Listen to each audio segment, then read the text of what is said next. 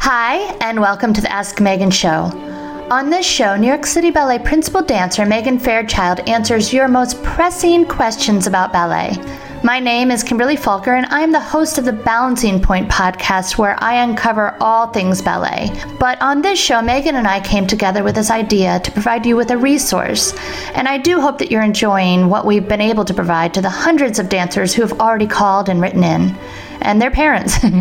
and if you are a dancer or the parent of a dancer, you are well aware that we are in the middle of summer intensive audition season. So, if you are looking for a resource, a guide, somewhere to find out more information about everything that has to do with summer intensive audition season, then I have a resource for you. I have recently published an ebook called The Secrets to Successful Auditions, and you can find this on Amazon. And in this book, not only do I lay out every detail to making the audition season less stressful and more successful, but I've also provided you with a unique bonus chapter where you will be able to read specific audition advice from some of the top professionals in the world. So if you're interested in picking up a copy of this ebook, head over to Amazon where you can search under my name or under the title of the book, and it will be sent to you on your Kindle, on your laptop, or on your phone even. So be sure to take advantage of this guidebook before your next audition. And with that, let's go ahead and get started with today's episode of the Ask Megan Show. Hi, Megan. I wanted to ask about how casting works for specific roles within New York City Ballet. Do certain roles require more seniority or experience with the company? Is it based on a certain look or height, or technical proficiency such as turning, jumping, or pointe work? Also, is there a role that you haven't danced yet that you would ideally like to try if given the chance? Thank you so much, and I hope to see you perform soon.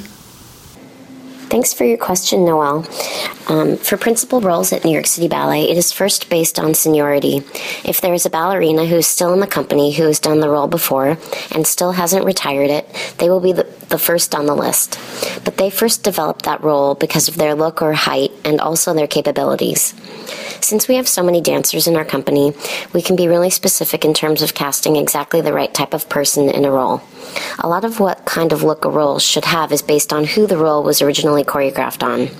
Eventually, sometimes the height of a role evolves, and there is al- always some wiggle room, but to be really basic about it and break it down for you, I would say the more adagio parts go to the tall girls, and the more allegro roles go to the shorter girls. Then there are medium sized ballerinas that can run the gamut of both of those.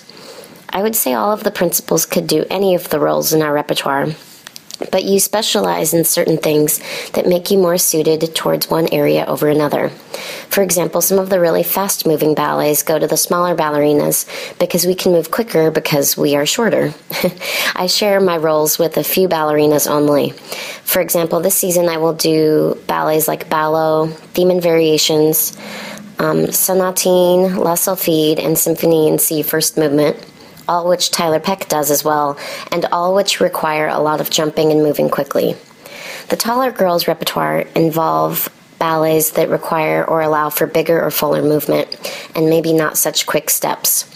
They're um, kind of specializing in um, adagio and being able to stretch out the développé in a pas de deux with a man um, much better than a shorter ballerina would be able to because they have more length in their legs to show the step.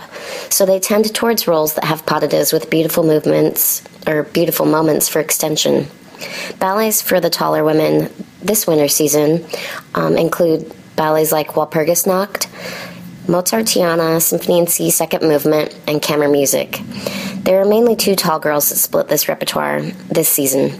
Most of these roles are characterized by big, beautiful deux, but there are some fa- fantastic variations in these taller ballets that I would love to try someday. It would be totally against the way they cast at New York City Ballet, but I would love to do Walpurgisnacht someday. The variations are really fun. I learned them when I was um, at SAB, and I even got to do the ballet once on a gig, and I, I really love it. Um, we even seem to split the full length ballets in terms of height at New York City Ballet. Peter Martins tends to cast taller ballerinas in Swan Lake and shorter ballerinas in Sleeping Beauty and Coppelia. There are other ballets that um, get individually added to your repertoire. So, uh, in the end, we all have different schedules and responsibilities during the season, but there is a very strong pattern of how most Balanchine ballets get cast in our company. So, I thought it would be interesting to share. Thanks so much for your question, Noelle.